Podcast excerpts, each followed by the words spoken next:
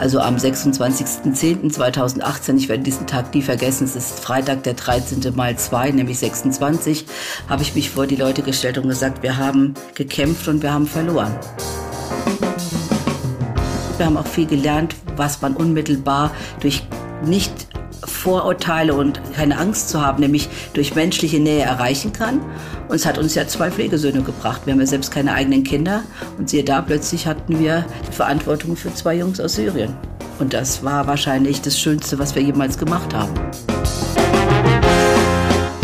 Bei My Grand Story spreche ich mit Menschen, die mit ihrer Lebensgeschichte unser Weltbild auf den Kopf stellen und Schubladendenken eindrucksvoll durchbrechen.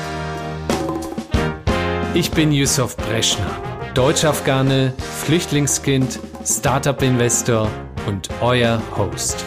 Willkommen bei My Grand Story. Heute mit der Story von Vera Schneevogt. Vera Schneevogt ist Chief Digital Officer und Entwicklungsleiterin bei Bosch Building Technologies, einem Anbieter von Sicherheitstechnik mit circa 9000 MitarbeiterInnen, die einen Umsatz von circa 2 Milliarden Euro generieren. Vera gehört eine Handvoll Frauen an, die eine Spitzenposition bei einem deutschen Technikkonzern innehaben und sie ist Expertin für das Internet der Dinge, Industrie 4.0 und digitale Transformation. Herzlich willkommen bei Migrant Story, liebe Vera. Vielen Dank, lieber Josef. Ich freue mich sehr, heute bei dir zu sein. Geboren bist du im Westerwald und aufgewachsen in Rheinland-Pfalz, nämlich in Neustadt an der Weinstraße. Wie war dein familiäres Umfeld? Also, ich bin die älteste Tochter eines Schweißers, geboren eben im, an der Landesgrenze zu Nordrhein-Westfalen. Und äh, mein Vater wollte eigentlich gerne, glaube ich, irgendwas anderes machen als Schweißer, aber das war in der Zeit nicht möglich. Und ich habe noch einen Bruder und ich bin in diesem Dorf, bis ich 14 Jahre alt war, erst zu, in den Kindergarten gegangen, zur Schule und später nach Nordrhein-Westfalen ins Gymnasium.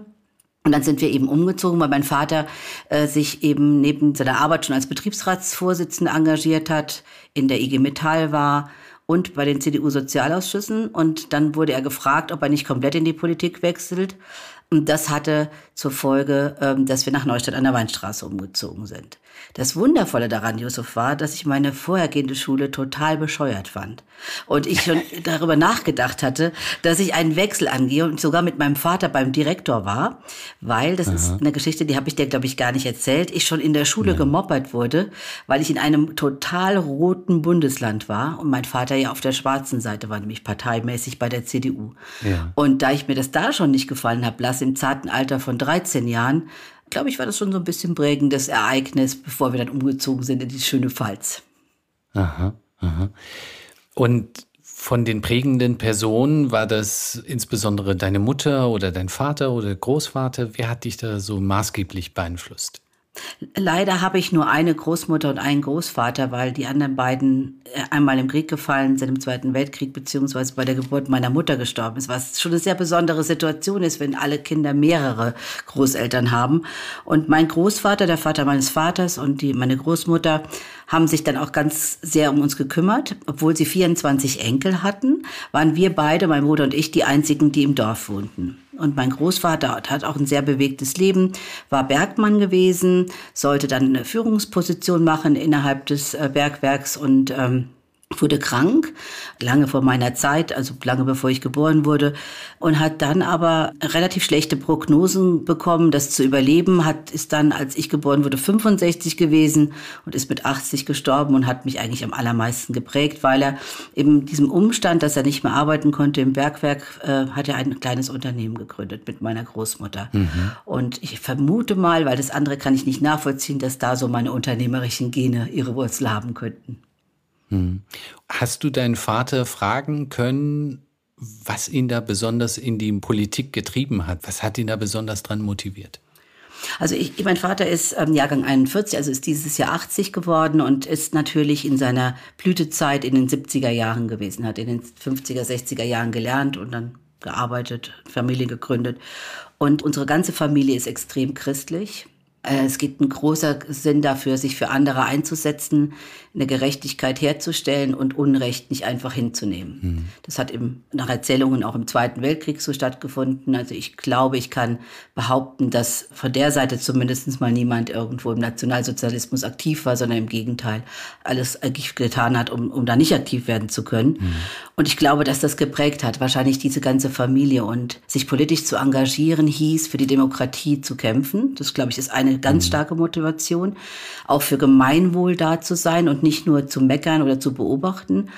Und dann aber ganz massiv die Umwälzungen in der Montanmitbestimmung. Also die Mitbestimmung selbst ist ja noch gar nicht so alt. Mhm. Bismarck hat ja das als erstes angefangen und dann einige Unternehmer, wie zum Beispiel Robert Bosch oder aber auch Krupp, haben das ja sehr stark dann von der Unternehmerseite geprägt.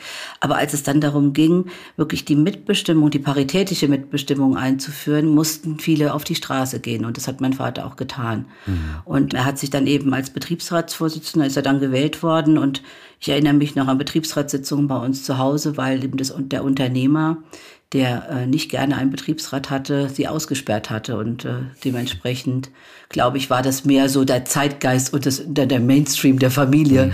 sich auf gar keinen Fall irgendwie kleinkriegen zu lassen, sondern eher dann in den Widerstand zu gehen. Mhm. Mhm. Du bist auch auf ein Mädchengymnasium gegangen, mhm. das hast du auch erfolgreich absolviert. Und im Anschluss dich für eine Lehre zur Industriekauffrau bei Siemens entschieden. Weshalb hast du kein Studium machen wollen? Ich wollte ein Studium machen und bin ja einer der großen, also der ganz starken geburtenstarken Jahrgänge.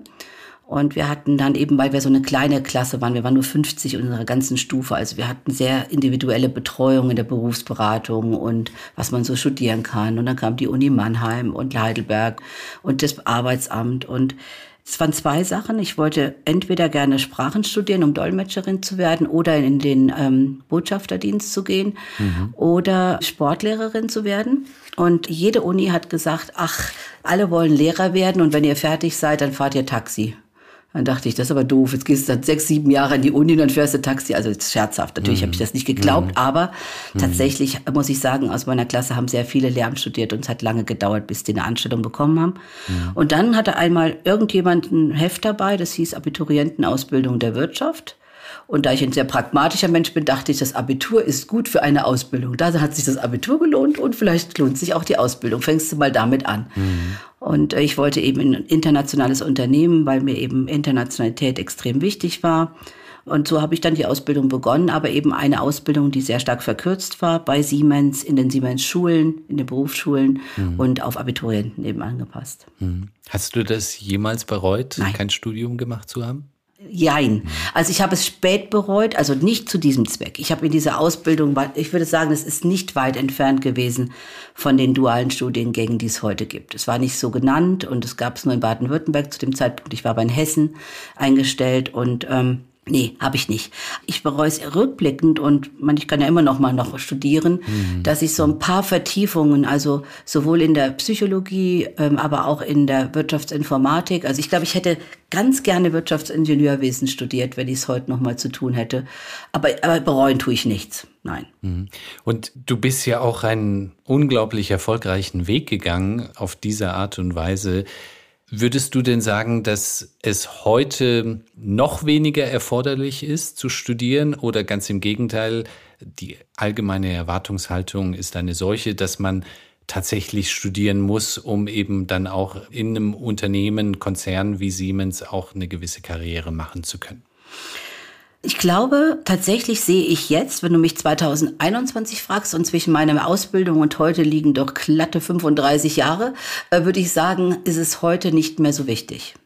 Heute sind komplette Quereinsteiger wichtig, weil in der Digitalisierung nach der Pandemie mit der Diversität unseres Volkes brauchen wir Vielfalt und wir brauchen auch krummgrade Karrieren alles das, was seitdem sich geändert hat, also in, in meiner Zeit war das ja eher so, entweder 50 Prozent haben nochmal danach studiert oder 40, also unter 50 oder maximal 50. Dann hat sich das immer weiter hochgepusht, dass es natürlich Statussymbole waren. Ich bin ja ein Arbeiterkind, ganz klassisch. Und dann wurde das thematisiert und Gleichschaltung, alle müssen aufs Gymnasium. Das habe ich immer schon ein bisschen mit Verwunderung gesehen. Wobei ich sagen muss, dass es Zeiten gab in, in dieser Zeit, ich würde so die 2000er Jahre, 90er Jahre, da war es, glaube ich, wäre es ohne ein Studium nicht möglich gewesen, das zu machen. Siemens hatte den großen Vorteil, dass sie ja eben sehr viel eigene Programme gemacht haben, schon in der Ausbildung und haben dann damit auch ihren Nachwuchs letzten Endes rekrutiert, um den dann in diesen 80er Jahren und 90er, in den 90er Jahren habe ich meine erste Führungsaufgabe übernommen, dass sie tatsächlich dann auch eine Bindung erzeugen wollten der Ex-Auszubildenden ans Unternehmen, weil doch sehr viele dann zum Studium gegangen sind. Und das war wahrscheinlich mein großes Glück, dass ich eben nicht studiert habe. Sonst hätte ich wahrscheinlich diesen Weg gar nicht gemacht. Jetzt gehörst du auch zu einem sehr handverlesenen Kreis an Führungskräften, weiblichen Führungskräften in deutschen Technologiekonzernen. Glaubst du, dass es Frauen heute leichter haben, Karriere zu machen, weil das Thema Diversität eine ganz andere Bedeutung hat? Äh, ich glaube, dass die Frauen, die heute zwischen 20 und 30 sind, leichter haben werden, weil sie ein größeres Selbstbewusstsein mit sich bringen. Hm. Eine bessere Ausbildung, eine breitere Ausbildung, eine andere Sozialisierung als ich. Hm. Natürlich, weil das vielleicht dann auch die Kinder sind meiner Generation und dass einfach diese Generation, die meine komplette Liebe hat, die ich wirklich sehr, sehr unterstütze, gerade die Frauen, das einfach wahrscheinlich so nicht mehr sehen würden. Mhm. Ob das stimmt, werden wir sehen in den nächsten zehn Jahren, mhm. ob das so kommen wird. Aber ich glaube, dass Vielfältigkeit und Diversität ist ja mehr, Josef, als nur Gender. Ja, es ist ja Gender, äh, absolut. Der, die, die, gesamte äh, Sozialisierung und mm. der ganze Fachkräftemangel zeichnet sich so ab, dass es genauso sein wird wie immer in Mangelzeiten, dass wahrscheinlich es überhaupt nicht mehr zählt, was du gemacht hast. Mm. Und von daher kann ich mir schon gut vorstellen, dass es nach vorne gesehen einfacher ist. In der Zwischenzeit, also zwischen meinem Start und heute, gab es Phasen, hätte ich diesen Job wenn ich von außen gekommen wäre, nie bekommen, diese Jobs, wenn ich nicht studiert gehabt hätte. Mhm. Gibt es gewisse Maßnahmen, die wir ergreifen müssen oder vielleicht sind sie auch schon ergriffen, die genau diese unterschiedlichen Lebenswege auch offener entgegennehmen auf Unternehmensseite, damit tatsächlich die Potenziale, die wir haben, auch unterschiedlich angenommen werden und zur Entfaltung kommen?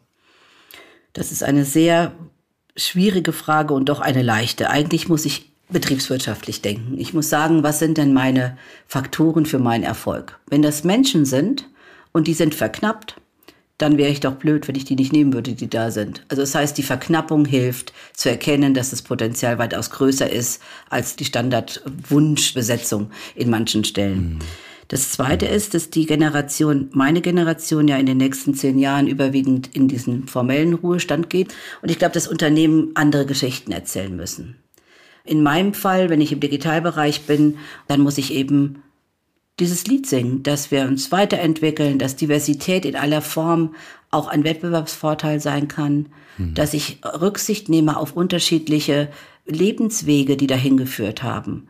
Menschen, die eben zum Beispiel wie viele Softwareentwickler ein anderes Arbeitsumgebungsfeld brauchen. Und wenn die vorher nur Hardware gemacht haben, also die Firma, dann weiß sie das natürlich nicht. Das heißt also, ich glaube, sich einfach auseinanderzusetzen mit Andersartigkeit, zu fragen, Reverse Mentoring finde ich ganz toll, also Diverse. Mentoring auch. Also das heißt zu sagen, ich suche mir jemanden, wenn ich jetzt selbst keine Erfahrung habe, das muss geändert werden. Das ist das eine im Unternehmen, aber davor noch, Josef, muss das Bildungssystem ganz, ganz schnell renoviert werden.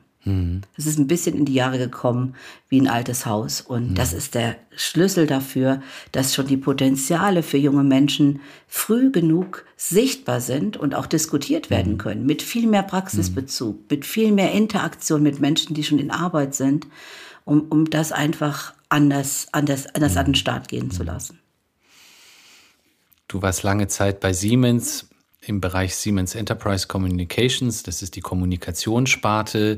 Und diese Kommunikationssparte wurde irgendwann ausgegliedert und von einem US-amerikanischen Investor übernommen. Ja. Wie muss man sich einen solchen Wechsel vorstellen? Also die Entscheidung ist ja nicht nur für den Teil, den du jetzt erwähnt hast, gefällt worden, sondern für die gesamte Kommunikation. Also mhm. für die öffentliche Kommunikation, für den Mobilfunk im öffentlichen Segment. Also eigentlich die Wurzel und den größten Bereich, den es gab. Mhm. Und die ist in der Strategieabteilung und im Zentralvorstand getroffen worden unter Berücksichtigung der Entwicklungen im Markt. Mhm. Ich bin in der Zeit, ich würde sagen, es hat begonnen so 2000, Ende 2005 Mhm. hat mein damaliger Chef zu mir gesagt, wissen Sie, was M&A ist? Und ich so, nee.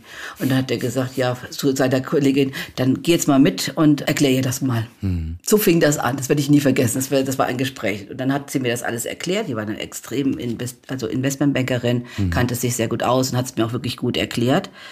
Und ich bin dann irgendwie, glaube ich, nach Hause gefahren und habe gedacht, ich glaube, die wollen uns verkaufen. Also wenn das M&A ist, dann wollen wir bestimmt nichts zukaufen, also wollen, sollen wir verkauft werden. M&A ist ein Fachbegriff, den auch nicht jede Zuhörerin und Zuhörer kennen. Kannst du den uns kurz erläutern und erklären?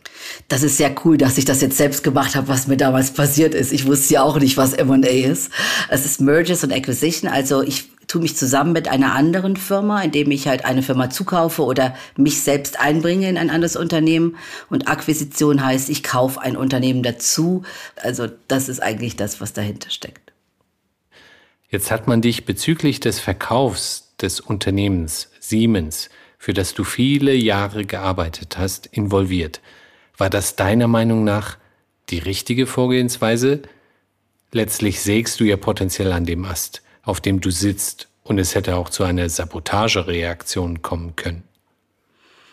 Ich halte es auch im Nachhinein immer noch für ein gutes Template, die Leute, die es betrifft, mit einzubeziehen. Weil das ist ja ganz oft so, dass du irgendwo weißt, du spürst es ja auch. Also jetzt könnte ich mhm. sagen, ganz vorher hatte ich natürlich gespürt, dass die Zahlen schlechter wurden, dass irgendwas im Gange war. Und dass wenn du so lange dabei bist, kennst du ja genügend. Aber wir mhm. haben dann ein Projektteam gebildet, das eben dann diese Unterstützung für die Siemens AG gegeben hat, weil wir waren ja quasi ein Discontinued Operations, wie man das ja nennt. Mhm. Und dann habe ich eben wirklich fast zwei Jahre unterbrochen von Auswirkungen, Ausstrahlungen des großen Compliance-Skandals in 2006 mit einer Pause, mhm. äh, nur mit Private Equity, verschiedenen Private Equity Gruppen ja, verhandelt, also äh, informiert, verhandelt im Detail, also nicht mhm. wirklich verhandelt über den Kaufpreis, aber über das, was dahinter ist. Und ich bin ganz sicher, und das hat mir auch so Spaß gemacht, es gab auch eine, eine Gruppe, die sich mit Wettbewerbern auseinandergesetzt hat.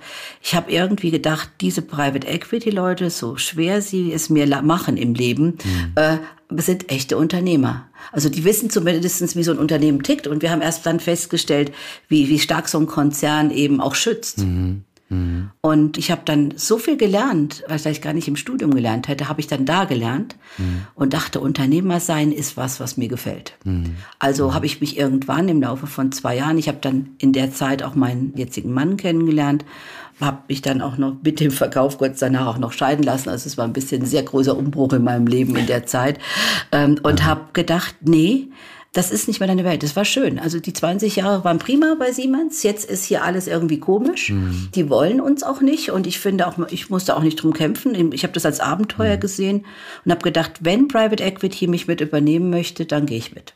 Mhm. Und das war der Fall dann letztlich. Genau. Dann wurden mhm. alle meine männlichen Kollegen tatsächlich nicht übernommen und die einzigen beiden Frauen im Management-Team sind mitgegangen zu Private Equity. Aha. Aha. Historisch. Sehr beeindruckend. Das glaube ich sehr gerne. Und die Arbeitskultur im, im alten Siemens-Konglomerat und dann jetzt herausgestellt und eben unter, unter der Ägide beziehungsweise dem Einfluss der äh, sogenannten Heuschrecken. Wie muss man sich das vorstellen? Wie war es vorher unter der Siemens-Ägide und wie war es jetzt neuerdings äh, unter der Herrschaft in Anführungsstrichen der Investoren der sogenannten Heuschrecken? Also ich habe das nicht als Heuschrecke empfunden. Es, es war natürlich eine andere Kultur. Die Geschwindigkeit war Faktor 1500 Millionen mal schneller. Also in einem Konzern ist alles langsam. Es ist total politisch. Es, es hat jeder immer seine eigenen Interessen zu wahren. Das gab es da nicht. Die hatten sich natürlich umfangreich in der Due Diligence darum gekümmert. Wir hatten das ja vieles erarbeitet. Und äh, was uns wahrscheinlich dann extrem gut zusammengeschweißt hat, zumindest in meinem Fall, ich war ja in der Supply Chain Produktion und Operations, also nicht im Finance-Bereich, mhm. haben wir die Finanz- und Wirtschaftskrise komplett erlebt. Das heißt, es gab eine riesen Nachfragedelle. Und dann war der große Unterschied, dass es halt immer darum ging, ergebnisorientiert zu sein. Also der größte Unterschied war, alles, was in so einem Report grün ist, wird nicht erwähnt. Rot wird besprochen und gelb nur, wenn es wichtig ist. Und das am besten in fünf Minuten. Mhm. Und überleg mal, wenn du so drei Werke hast und eine Supply Chain und sonst was, fass dich mal kurz. Ich, ich kann mhm. seitdem mich sehr kurz fassen und vorher konnte ich das gar nicht. Und diese 1500 Prozent Erhöhung der Produktivität oder der Geschwindigkeit, ist das nur positiv gewesen oder hat man dann eben auch gewisse Entscheidungen vorschnell getroffen, die sich im Nachhinein dann vielleicht doch als Fehler erwiesen haben? Also für mich, der ich Entscheidungen liebe und nicht mag, wenn Sachen ausgesetzt werden, war das erstmal rundherum positiv. Es gab Experten, mit denen man sich austauschen konnte. Und wir haben eigentlich, wie gesagt, das mag auch an der Zeit 2009, 2010 in dieser Finanzkrise gewesen sein, die bestimmt nochmal einen ganz großen Einfluss hatte. Also ich kann das jetzt nicht vergleichen, mhm. wenn das jetzt in einer anderen Situation gewesen wäre. Aber wir haben uns sehr stark darauf wirklich fokussiert, also Fokus ne? und mhm. keine Ablenkung. Die Private Equities, würde ich sagen, in meinem ganzen Konzernleben, wenn ich die jetzt mal als Konzern bezeichne, weil Siemens hat ja noch 49 Prozent Anteil gehalten an dem Unternehmen, mhm. war das der größte Grad an Freiheit, den ich hatte meinem entscheiden. Natürlich auch der größte mhm. Grad an Konsequenz, die ich zu tragen hatte, wenn ich was falsch gemacht habe. Aber ich würde sagen, es war die ersten Jahre geprägt von großer Respekt gegenseitig und auch Unterstützung, natürlich auch von großer Konsequenz und, und Zielklarheit, wenn was nicht so funktioniert hat. Mhm. Also das heißt, für das Management-Team, das dann sehr stark verstärkt wurde von außen, das hätte ich bei Siemens nie erlebt, Yusuf, da kam nie einer von außen. Das waren alles interne. Mhm. Aber auch zu lernen, dass du die Konsequenz für deine Entscheidungen übernehmen musst. Mhm. Das kannst du, glaube ich, wirklich nur bei Private Equity. Ich mhm. sehe das in Konzernstrukturen fast nicht für möglich an. Aber irgendwann mal hast du dich dann doch ja. dafür entschieden, eine neue berufliche Station einzugehen und bist dann zu Fujitsu Technology Solutions mhm. gegangen. Fujitsu kennt man insbesondere als Endverbraucher von den Laptops. Mhm. Welcher Bereich war das denn? Also ich wollte dann eine Pause machen, weil alles, was ich jetzt im Positiven dargestellt hatte, hat natürlich den Backslash, dass du total erschöpft bist, weil du ja mit Zeitverschiebung mhm. und so die ganze Zeit arbeitest. Und ich habe dann auch zum zweiten Mal eben geheiratet und habe gemerkt, ich muss jetzt einfach ein bisschen was ändern. Und habe dann beschlossen, okay, es war jetzt fünf Jahre, prima, gut. Und Fujitsu hat dann mein Jahr Pause unterbrochen, indem sie dringend jemanden suchten, der eben in Augsburg für das internationale Produktgeschäft, was eben aus Servern, Storage und Desktop Desktop-PC, so Thin Client bestand und ein Werk hatte in Augsburg und Entwicklungsstandorte in Deutschland, aber auch international und suchten jemanden, der eben Erfahrung hat. Und ich denke, dass meine Private Equity Erfahrung und mein Bezug zu Siemens, weil das war ja ein ehemaliges mhm. Joint Venture mit Siemens und dann mhm. jetzt schon lange Jahre nicht mehr, äh, dazu geführt hat, dass sie interessanterweise auch eine Frau in Betracht gezogen haben. Mhm. Und die Produktion fand weiterhin in Augsburg statt ja. zu dem damaligen Zeitpunkt. Und was mhm. hat man da produziert? Ähm, Server. Also das heißt die Motherboards, mhm. die in die Server reingehen, mhm. hat dann zugekauft natürlich das Metall und die Racks und dann hat man mhm. die customized assembliert am Ende der Produktionskette. Mhm.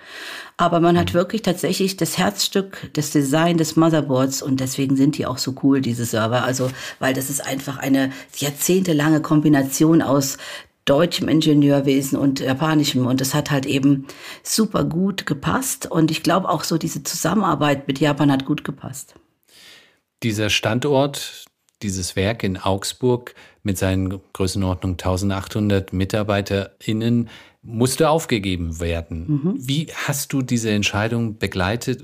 Das stelle ich mir als eine extrem schwerwiegende Entscheidung vor, die dich, die ja eben einen Vater hatte, die für die Arbeitnehmerrechte gekämpft hat. Das ist ja die Ironie des Schicksals, dass du mhm. gerade in eine solche Situation gerätst, wo du eben einen solchen Konflikt auch mehr oder weniger ausbaden musst. Oder eine Fügung des Schicksals für den Betriebsrat, das ausgerechnet ich das war, weil ich natürlich wusste, was auf der anderen Seite abgeht. Also die Entscheidung, mhm. ich glaube, ist schon lange gefallen, bevor ich überhaupt gekommen bin. Also es ist die Frage immer gewesen, soll man und wie lange kann man in der weltumspannenden globalen Struktur eines solchen japanischen Unternehmens sich sowas leisten. Und wir hatten ja zuvor schon, zwei Jahre zuvor, einen Entwicklungsstandort geschlossen in Deutschland und das Thema Überkapazität, äh, Supply Chain, also Beschaffungsmärkte, Liefermärkte, ist extrem komplex. Das sieht man ja jetzt gerade wieder, wie viele Teile fehlen in den ganzen Supply Chains. Hast du das kommunizieren müssen ja. an die Mitarbeiterinnen? Wollen, hm. wollen, wollen. Hm. Also ich habe hm. gesagt, das sind meine Leute. Also ich hatte ja den größten Teil dieser Mitarbeiter in Deutschland. Also es gibt ja immer noch Vertrieb und Service und Integration. Und ich wollte das. Ich wollte auf jeden Fall das den Mitarbeitern direkt sagen. Hm. hm. Du wolltest das sagen, weil du dafür gerade stehen wolltest oder weil... Ja. Mhm. Mhm. Weil ich verantwortlich war. Es waren ja meine Mitarbeiter. Mhm. Mhm. Und wenn man Führungskraft ist, dann muss man führen, auch in schwierigen mhm. Situationen. Mhm. Und wie ist das letztlich dann angekommen? Also am Ende geht es um den eigenen Job genau. und die Wahrscheinlichkeit, dass man einen ähnlichen Job wiederfindet, ist ja so gut wie nicht gegeben, weil eben äh, Produktion von IT oder, oder eben entsprechende Hochtechnologie in diesem Computerumfeld primär in China stattfindet und sonst nicht. Genau, genau. Ich habe da mit meinem Management-Team zweimal einen Workshop auf dem Wallberg gemacht, wo kein Funknetz war und wir haben uns einfach darauf vorbereitet oder ich habe sie erst darauf vorbereitet und dann haben wir zusammen darauf vorbereitet, was auf uns zukommen kann. Und es hat ganz große Emotionen, kannst du dir vorstellen, weil ich war wahrscheinlich die, die am kürzesten dabei war. Ähm, viele waren 20, 25, 30 Jahre da und es war ein extrem emotionaler Moment erstmal in unserem Führungsteam, das zu realisieren und zu sagen, das ist ja Verlust und Trauer und Angst, alles. Mhm. Aber am letzten Endes ähm, kannst du so viel Pläne machen und das Versachlichen, es ist super emotional. Also am 26.10.2018, ich werde diesen Tag nie vergessen, es ist Freitag, der 13. mal 2, nämlich 26, habe ich mhm. mich vor die Leute gestellt und gesagt, wir haben gekämpft und wir haben verloren. Mhm. Dann ist mir die Stimme gebrochen und dann habe ich gesagt, es tut mir sehr leid, ich habe euch das sehr, sehr lange gesagt und ähm, es betrifft uns alle, auch mich. Und äh, ich übergebe an meinen Kollegen. Ich konnte gar nicht sehr viel mehr sagen. Ich glaube, ich habe noch zwei, drei Sätze gesagt. Das habe ich in der Frühschicht begonnen. Dann habe ich gewartet, bis die Mittagsschicht kam. Und dann habe ich bis zur Nachtschicht gewartet. Das heißt, ich war von 6 Uhr bis 23 Uhr an einem sehr traurigen Ort. Hm, hm. War das die schwärzeste Stunde in deinem Arbeitsleben? Ja, ja. Hm, hm. Und bist heute bei einem der traditionsreichsten deutschen Unternehmen oder Konzerne, nämlich Robert Bosch, dieses Thema der Produktion und Produktionsstandort in Deutschland. Robert Bosch hat ja noch weiterhin enorm viel Produktion in Deutschland stattfinden. Laufen wir da Gefahr, dass eben diese Produktion auch Zug um Zug abgebaut werden muss, weil es einfach nicht mehr wirtschaftlich genug ist? Oder haben wir da noch Möglichkeiten, diese zu erhalten?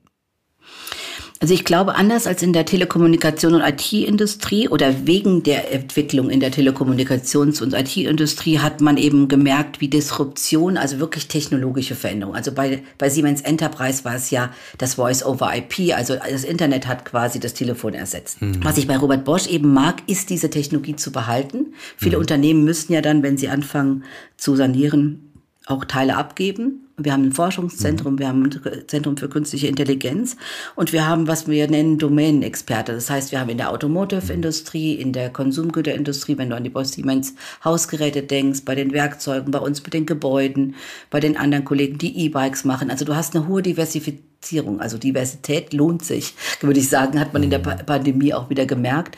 Und natürlich gibt es Teile der Bereiche. Und ich habe ja auch in der, gerade in der Fujitsu-Zeit sehr viel mit Politikern zu tun gehabt. Und ich glaube, dass äh, unsere Politik, die ja auf vier Jahre oder maximal fünf angelegt ist, diese Langfrist äh, nicht vorhergesehen hat, dass eben diese IT, die Komponenten, äh, dieses Bestücken von Mikrobaugruppen mhm. und Sensorik, was jetzt beim Internet der Dinge wieder wichtig ist, dass das nochmal über Wohl und Wehe entscheidet. Und letzten Endes haben wir vor zwei Wochen das Werk in Dresden eröffnet als Robert Bosch. Mhm. Das modernste Chip-Fertigungswerk der Welt oder Europas oder der Welt eigentlich, glaube ich, auch. Und es ist in mhm. Dresden, mhm. in Silicon Saxony. Mhm. Und ich glaube, dass so ein mhm. Umdenken stattfindet, dass man nicht Hochtechnologie komplett nur outsourcen kann. Mhm, mhm. Das trifft sich gut. Also es hat jetzt kürzlich das G7-Treffen gegeben. Präsident Biden hat die europäischen Staaten, insbesondere aufgerufen, ein stärkeres Bollwerk gegen China zu bilden, auch hinsichtlich der Lieferketten. Siehst du das, dass es jetzt wieder so eine Art Onshoring, also das heißt, dass Produktion wieder nach Europa kommt? Jein. Also manche Felder, Technologiefelder sind einfach für immer verloren, weil du könntest das nicht mehr rückgängig machen. Da ist einfach so viel Spezialwissen da. Aber die Sensibilität hat schon seit mehreren Jahren zugenommen nicht abhängig zu sein. Und letzten Endes haben wir ja auch äh, durch diese wahnsinnigen Verlagerungs- und Kosten, Kosten runter Maßnahmen, und gerade nach der Finanz- und Wirtschaftskrise habe ich das ja selbst bei Private Equity erlebt, dazu beigetragen, dass wir diese Abhängigkeit uns selbst kreiert haben. Mhm. Aber das, was dort kreiert ist, ist eine Pandora, mhm. die aus der Büchse kam, die lässt sich nicht mehr in die Büchse zurückzwingen. Da muss ich jetzt ein bisschen mhm. andere Korrektive reinbringen, damit das tatsächlich funktioniert. Hm. Und diese anderen Korrektive können nur über die politische Ebene erfolgen, über Subventionsprogramme? Jein, also wahrscheinlich im großen Stil ja. Also wenn du so massive Veränderungen hast, kannst du das als Unternehmen alleine nicht tragen. Mhm. Und ich finde auch, dass es eine gute Praxis ist in Deutschland, dass Wirtschaft und Staat sehr eng zusammenarbeiten. Und seit ich im internationalen Geschäft bin, ist, würde ich sagen, die Zeit der letzten fünf Jahre in der Triade, also USA, Europa und China im Wesentlichen, aber auch Japan und Korea und Taiwan, die schwierigste Zeit überhaupt, weil so viel Entscheidungen getroffen werden, die dir dann halt so eine so einen Zwang auferlegen. Du darfst das, was da mhm. produziert ist, nicht da verkaufen und das, was da produziert ist, nicht da verkaufen. Das heißt, du erhöhst eigentlich die Komplexität, mhm. statt sie zu reduzieren. Mhm. Und die Globalisierung, so wie wir sie kennen, wird Zug um Zug rückgängig gemacht? Ich glaube, sie wird lokalisiert. Also das heißt, die, die Vorteile der Globalisierung muss man beibehalten. Ist auch ein Wirtschaftsfaktor, das wird gar nicht gehen. Also da, zumindest in der Elektronik nicht. Ich glaube, dass man sehr stark, viel stärker die Wertschöpfungsketten sich angucken wird und die Verwundbarkeit und das Risikomanagement erhöhen und eine größere Verbindung zu den Kunden herstellen wird und kann, weil natürlich auch digitale Prozesse einfacher zu managen sind, technologisch. Das ist wahrscheinlich so eine Mischform aus, aus beidem, aber zurückgetreten kannst du das nicht. Hm. Hm. Und du hast interessanterweise für sehr traditionsreiche und weiterhin eben bei Robert Bosch ein sehr traditionsreiches Unternehmen gearbeitet.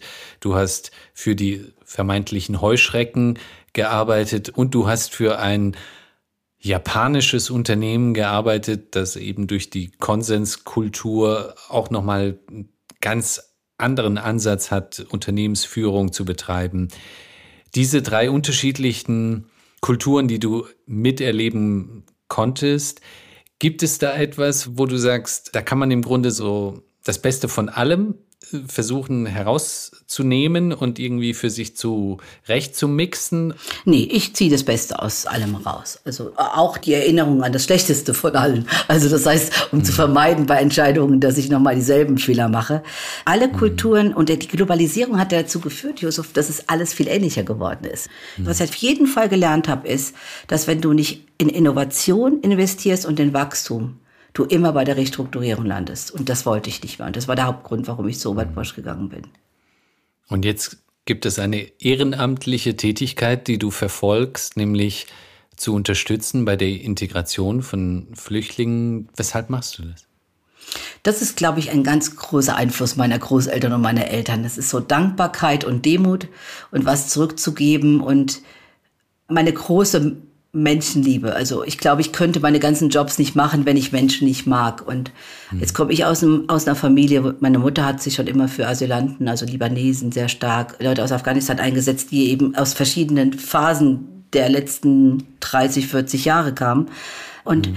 eben hier in Wangau, wo ich wohne, also auf, auf dem Land, ähm, kam dann eben eine, eine Mischung aus verschiedensten Nationalitäten. Ich spreche also Englisch sehr, sehr gut, kann ein bisschen Französisch äh, verstehen, verstehe ein bisschen Portugiesisch und habe natürlich sehr viel internationale Erfahrung gehabt. Mein Mann eben die Bundeswehr mit dem dahinter und wir haben das wirklich als Paar gemacht. Und siehe da, in dieser Hilfe haben wir sehr viel über uns selbst gelernt. Wir haben auch viel gelernt, was man unmittelbar durch nicht Vorurteile und keine Angst zu haben, nämlich durch menschliche Nähe erreichen kann. Und es hat uns ja zwei mhm. Pflegesöhne gebracht. Wir haben ja selbst keine eigenen Kinder. Und siehe mhm. da, plötzlich hatten wir die Verantwortung für zwei Jungs aus Syrien. Und das war mhm. wahrscheinlich das Schönste, was wir jemals gemacht haben. Mhm. Was habt ihr denn gelernt? Wir haben über uns gelernt, dass es nicht so wichtig ist, ob man reich ist oder arm, sondern dass man sich aufeinander verlassen kann. Dass es eben, wenn man das mit asiatischem Karma sagen kann, die Karma-Punkte doppelt gezählt sind. Wenn du gute Karma-Punkte abgibst, kriegst du doppelt so viele zurück. Mhm. Dass Menschen, die einen schlechten Start ins Leben hatten und alleine hierher gekommen sind als zwei Brüder, einfach erstmal nur Unterstützung brauchen. Also, hm. dass man ihnen zuhört, dass man lernt darüber, was Krieg wirklich bedeutet. Ich kenne das ja nur aus den Erzählungen meines Großvaters und meiner Tante.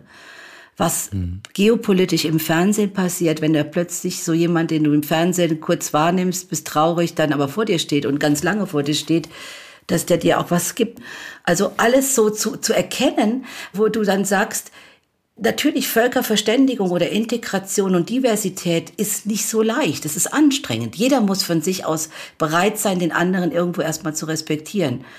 Und ich habe dann auch mein Land wieder in anderen, gerade in Bayern, äh, gesehen, dass sehr viel Hilfsbereitschaft da war von vielen Menschen, die eben international gearbeitet haben, die sehr vermögend waren, die sehr gebildet waren, die sich dann eingesetzt haben, weil sie gerne was tun wollten. Und die andere Seite, mhm.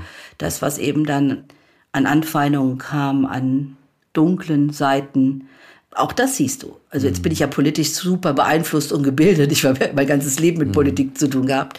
Und dann siehst du das nicht im Fernsehen oder liest es im Buch, du erlebst das. Das mhm. war, das war schon echt ein Hammer. Mhm. Das glaube ich. Du hast die Patenschaft für zwei syrische Flüchtlinge übernommen oder ihr, besser gesagt. Mhm, genau. Was umfasst so eine Patenschaft?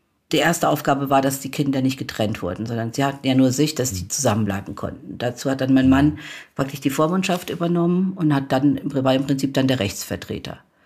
Und mhm. ähm, dann haben wir als nächstes geschaut Schule, also Schule, Lernen, Ausbildung und was zu machen war, ist das oberste Ziel. Mhm. Dann haben wir uns um die Schulausbildung gekümmert, ich um den Jüngeren, mein Mann um den Älteren. Mhm dann um die Ausbildung und eine Wohnung zwischendrin. Also sie wohnen jetzt in der Gemeindewohnung, mhm. äh, dass sie, wie gesagt, zusammenbleiben konnten und dass sie dann das, was sie am meisten wollten, das war ja einer der Gründe, warum sie gegangen sind, um halt keinen mhm. Krieg zu haben, in Frieden lernen zu können und ihre Ausbildung und ihr Leben starten zu können. Du nennst ja immer sehr liebevoll die zwei deine Jungs. Die Jungs bekommen natürlich auch die ganzen Nachrichten mit, was aktuell in Syrien geschieht. Diese Anspannung, die natürlich immer einhergeht, äh, zu wissen, dass die Familie in Syrien beispielsweise unter Beschuss ist oder eben einfach die Repressalien, die es geben kann, etc. Hat das schwerwiegende Einflüsse auf, auf die Psyche? Könnt ihr ausreichend Rückhalt bieten, damit das so ein bisschen abgefangen wird? Auch da ja und nein. Beim Älteren eher weniger, weil der einfach zu alt war, also mit 17 alles mitbekommen hat und natürlich als ältester Sohn auch verantwortlich ist. Also wir haben viele Gespräche, die sehr, sehr dunkel sind. Also wo, wo aus dem Dunklen heraus versucht wird, eine Brücke zu bauen, dass es sich trotzdem lohnt, weiterzumachen. Mhm. Die Repressalien sind im Moment die größte Sorge, weil natürlich der Staat erkannt hat, dass das Potenzial von über 1,5 Millionen jungen Männern, die jetzt überall arbeiten und Geld verdienen, eine Deviseneinnahme sein könnte. Also hat man mal eben beschlossen, mhm. dass wenn man jeweils in das Land zurück will, was man ja eigentlich nicht sollte, weil man ja Verräter ist, mhm. man eben gerade 8000 Euro abdrückt, damit die Armeezeit an einem vorbeigeht. Und ähm, du weißt das, aber mhm. viele wissen das nicht. Armee in der Region bedeutet bis 40, 45 und total willkürlich. Es gibt keine Zeiten. Mhm. Du kannst ein halbes Jahr sein, du kannst auch fünf Jahre sein. Das ist halt extrem Willkür unterlegen. Mhm. Das Heimweh ist, glaube ich, das größte Problem. Und beim Jüngeren ist es so, dass wir viel mehr ausgleichen können. Aber dass da natürlich der Spannungsbogen kommt, was bin ich denn jetzt? Bin ich syrisch oder bin ich deutsch oder bayerisch sogar noch? Mhm. Welche Kultur? Das sind ja zwei Religionen, die die beiden Staaten letzten Endes prägen. Und also ich hoffe, dass bei ihm so das Beste aus beiden Kulturen kommt. Jetzt habe ich kürzlich gesehen, dass es eine weitere Initiative gibt, die du unterstützt oder auch mit initiiert hast, nämlich Encourage Ventures. Kannst mhm. du darüber ein bisschen was erzählen? Ja, das kam eigentlich aus diesen ganzen Netzwerkbestrebungen, dass wir uns natürlich in der Situation, in der wir uns befinden, nämlich erstens privilegiert zu sein als Frauen, die in Führungsfunktionen sind, und auf der anderen Seite trotzdem uns immer so ärgern, dass es so wenig Gründungen gibt, also Startups und Gesellschaftsgründungen und das eben bei, insbesondere bei der Beschaffung von Kapital, aber auch von Wissen, mhm. wir der Meinung waren und sind, dass es da eine andere Struktur braucht mhm. und aus verschiedenen Netzwerken sehr, sehr viel aus persönlichen Beziehungen der letzten Jahre, aber auch aus der Motivation zu investieren, aber auch zu unterstützen, haben wir dieses Netzwerk eben äh, gestern äh, der Öffentlichkeit vorgestellt und mhm. sagen, wir wollen damit äh, Geld einsammeln im Fonds, mhm. um dann zu sagen, in, in diese äh, Unternehmen, die da pitchen, die sagen mhm. eben, äh, mindestens eine Frau in der mhm. Führung. Mhm. Also das Toll. heißt, wenn du keine Frau in der Führung hast, das ist erst schon mal ein gutes äh, Ding. Und dann, mhm. dann aber auch es ist ja, es ist ja, es sind ja nicht Männer, die das alles zu verursachen haben. Es sind ja auch vielfach die Frauen selbst, sich zu trauen, sich zu verbinden, sich zu, und es hat einen wahnsinnigen Ruck gegeben. Also ich bin ja sehr stark auf Social Media. Ich bin noch gar nicht dazu gekommen. Ich musste heute nämlich so viele andere Sachen machen, ähm, dass ich überhaupt weiß, wie das jetzt aufgegangen ist. Aber es war ein ganz tolles Gefühl, weil ich möchte ja, das ist meine letzte Station in meinem Leben. Ich muss noch mal eine Firma gründen. Das glaube ich schulde ich mhm. meinem Opa. Und das mhm. möchte ich jetzt über mhm. den Weg mir noch mal genauer überlegen, ob ich das denn selbst mache oder ob ich eh, zumindest in eine Firma mit investiere und dann eher so mhm. Business Angel oder äh, Lebenserfahrungsberater mhm. äh, dann bin, Beraterin bin. Mhm. Ja, also ich glaube, die Tech-Szene braucht das ungemein, dass wir wesentlich mehr Frauen haben, die in diesem unternehmerischen Umfeld sich mit ihrem Potenzial, mit ihren Fähigkeiten einbringen. Wir haben hier ungehobene Potenziale, die wir heben können. Ja. Und als ja. Gesellschaft können wir davon nur profitieren. Und insofern ist es eine großartige Initiative.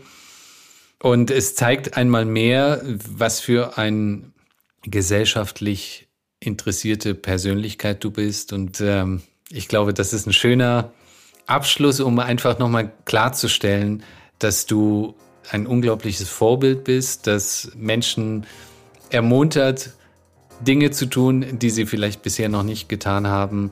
Und dafür danke ich dir und insbesondere auch für deine Zeit, die du dir genommen hast, um in diesem Rahmen deine Vorstellung und auch dein Leben Revue passieren zu lassen. Herzlichen Dank. Vielen herzlichen Dank, Josef. Ich hätte es nicht schöner sagen können. Vielen, vielen Dank für diese herzlich warmen Worte.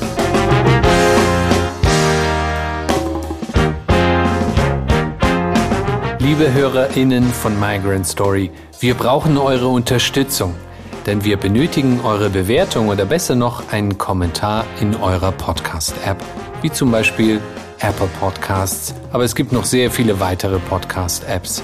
So könnt ihr unser gemeinnütziges Projekt unterstützen, bekannter zu werden. Auf migrantstory.org könnt ihr euch außerdem für unsere Newsletter eintragen und regelmäßig neue, inspirierende Lebensgeschichten entdecken.